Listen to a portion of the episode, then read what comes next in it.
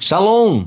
Eu sou o Dr. Aldrin Marshall. E eu sou a Cristiana Toledo. Nós estamos no Desafio até o Natal. E hoje nós queremos falar sobre pensamentos negativos. No livro de Provérbios, capítulo 23, versículo 7, nós temos a seguinte afirmação: Assim como você imagina na sua alma, assim você é. Quando era criança, havia um desenho do Lip do Hard, um leão e uma hiena. E a hiena sempre em qualquer circunstância, falava assim: ó vida, ó céus, ó azar. E tudo de ruim acontecia com eles. E o, o, o, leão não, ele era: nós vamos conseguir, nós vamos fazer, tal, tal, tal. Mas o outro sempre levava as coisas para baixo. Pois bem, quando nós começamos a, a olhar como nós reagimos às circunstâncias, nós vemos que muitas vezes nós abastecemos as nossas conexões neuronais com informações de morte, informações que trazem um padrão que nos prende a uma situação para a qual nós não fomos criados. Quando Deus nos cria, Ele cria como filhos para termos acesso a aquilo que Jesus conquista para nós ali na cruz. Mas muitas vezes, por nós não sabermos qual é a nossa identidade, por nós não sabermos o que nós temos acesso ao nascermos de novo, nós nos conformamos a um pensamento que nos escraviza. Uhum. Em Filipenses 4:8 está algo maravilhoso. Tudo que é puro, tudo que é honesto, tudo que é verdadeiro, tudo que é digno de louvor, tudo que é de boa fama, ocupe o vosso pensar. Porque nós temos a mente de Cristo. Ou seja, nesse versículo, Paulo está falando sobre como Jesus pensava, como ele funcionava. E ele está dizendo assim: se você nasceu de novo, você já tem a mente de Cristo. E se você já tem a mente de Cristo, você está debaixo desse senhorio.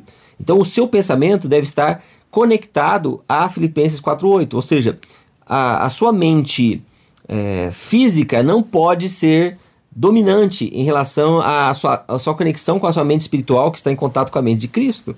E quando nós observamos quantos pensamentos nós abrigamos, pensamentos de morte, pensamentos de medo, de ódio, de culpa, de inferioridade, que uh, nos dão a informação: olha, é você que está pensando isso, é você que funciona dessa forma. Não, não, não.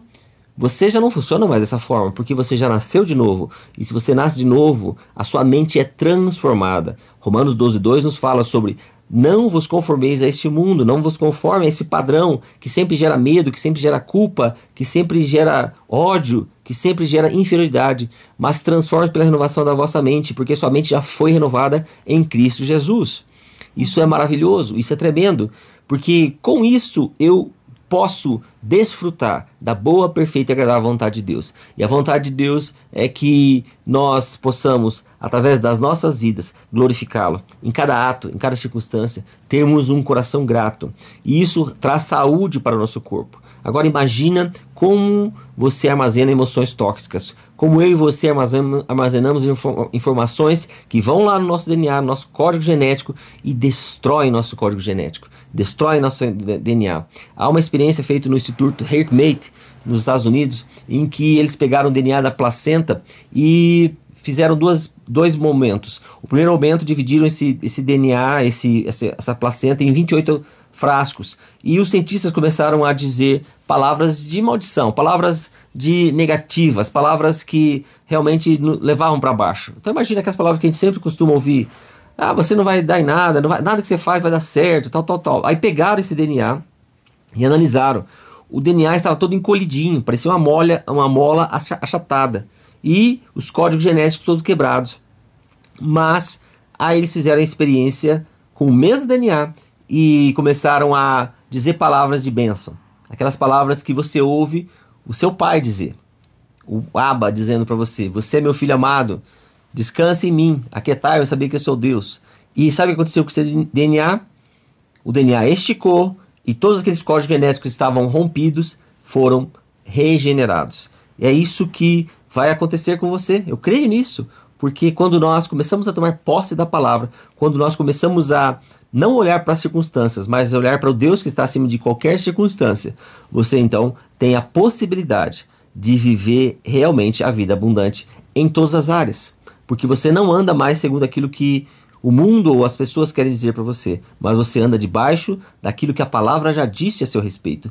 Você não anda mais olhando para as pessoas e como as pessoas olham para você, mas você olha para aquele que mais importa, o seu pai. O nosso desafio para você nestes dias é você perguntar a você mesmo: o que eu ando pensando? Será que já passou pela sua cabeça algumas perguntas como: isso não deveria ter acontecido comigo? Vai ser muito difícil enfrentar essa situação. Eles não gostam de mim. É impossível viver nessa casa. Quantos pensamentos negativos você já resolveu acreditar? O maior problema das pessoas é acreditar em tudo que pensam. Todos esses pensamentos que vêm à nossa mente, nós precisamos avaliar: esses pensamentos são meus?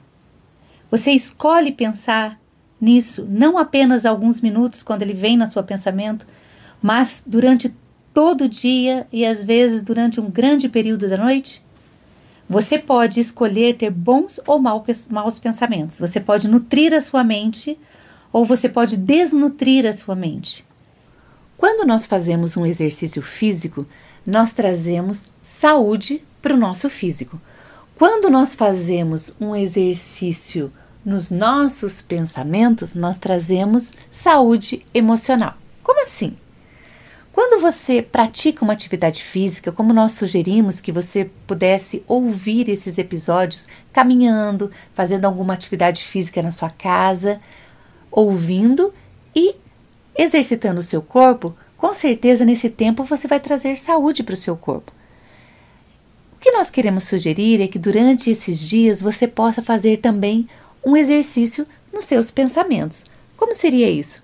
Fazer pequenas trocas. Todos nós temos maus pensamentos. Todos nós passamos durante um dia, talvez com sugestões na nossa mente de pensamentos que não condiz com a palavra de Deus. A nossa sugestão é trocar esses pensamentos pela própria palavra de Deus. O que ela diz a seu respeito? Porque às vezes nós estamos acreditando em maus pensamentos e isso vai causando uma desnutrição no nosso pensamento. Nós precisamos nutrir a nossa mente com bons pensamentos. E esses bons pensamentos vêm da palavra de Deus. Por exemplo, em Jeremias 29, 11, a palavra do Senhor diz assim: Porque sou eu que conheço os planos que tenho para vocês, diz o Senhor. Planos de fazê-los prosperar e não de causar dano. Planos de dar a vocês esperança e um futuro. Olha que palavra maravilhosa! Quando nós escolhemos aquilo que está na palavra de Deus, quando nós escolhemos trocar os maus pensamentos pelo que a palavra diz a nosso respeito e crermos na palavra de Deus que é viva para nós, com certeza nós vamos nutrir a nossa mente. Nutrindo a nossa mente, nós teremos uma saúde emocional.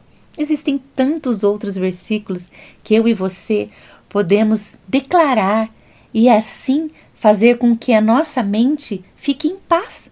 Porque a palavra também diz que a paz de Deus seja o vosso árbitro. Os nossos pensamentos precisam nos trazer paz. Os seus pensamentos têm trazido paz?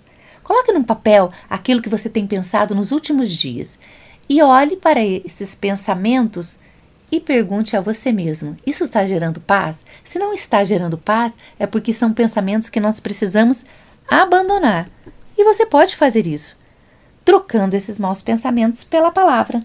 Em Salmos 139, 1, 2 diz: Senhor, tu me sondas e me conheces, sabe quando me sento e quando me levanto.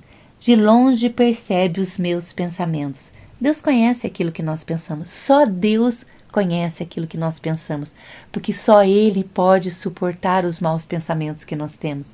Nenhuma pessoa que está à nossa volta, nem aqueles, aquelas pessoas que mais nos amam conseguiriam suportar aquilo que nós pensamos de nós mesmos ou de outras pessoas. Somente Deus pode. É por isso que Ele está o tempo todo inclinado a nos ouvir. E também ele se inclina para trocar os nossos pensamentos, aqueles pensamentos que não geram paz, não geram saúde emocional, por pensamentos de paz, aqueles pensamentos que vão gerar saúde, não apenas no nosso emocional, mas no nosso físico, porque nós vemos que aquilo que nós pensamos geram sentimentos e esses sentimentos geram ação. Hebreus 3:1 diz: Portanto, santos irmãos, participantes do chamado celestial, Fixe seus pensamentos em Jesus, apóstolo e sumo sacerdote que confessamos. Então nós precisamos fixar o nosso pensamento em Jesus. Quando o seu pensamento está roubando a sua paz, você tem que parar. Epa, isso está roubando a minha paz. Eu vou fixar os meus pensamentos em Jesus. E Jesus sempre sabia como agir em toda e qualquer situação. Como nós já falamos várias vezes aqui, Jesus é o nosso modelo irrepreensível em tudo.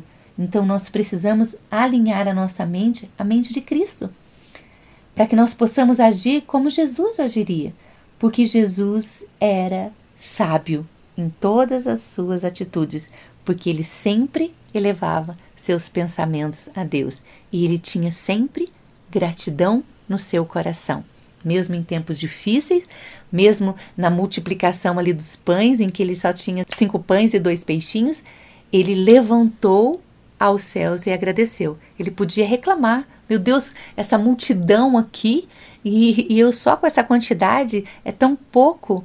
É, a gente sempre no nosso dia a dia acaba pensando naquilo que é pouco, naquilo que é escasso, naquilo que nós temos e nós deixamos de olhar para aquilo que nós temos.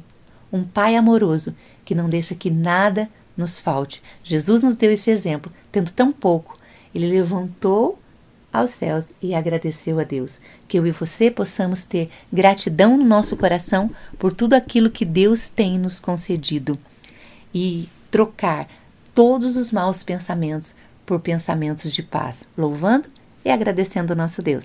Que tal você topar mais esse desafio para esse novo tempo na sua vida?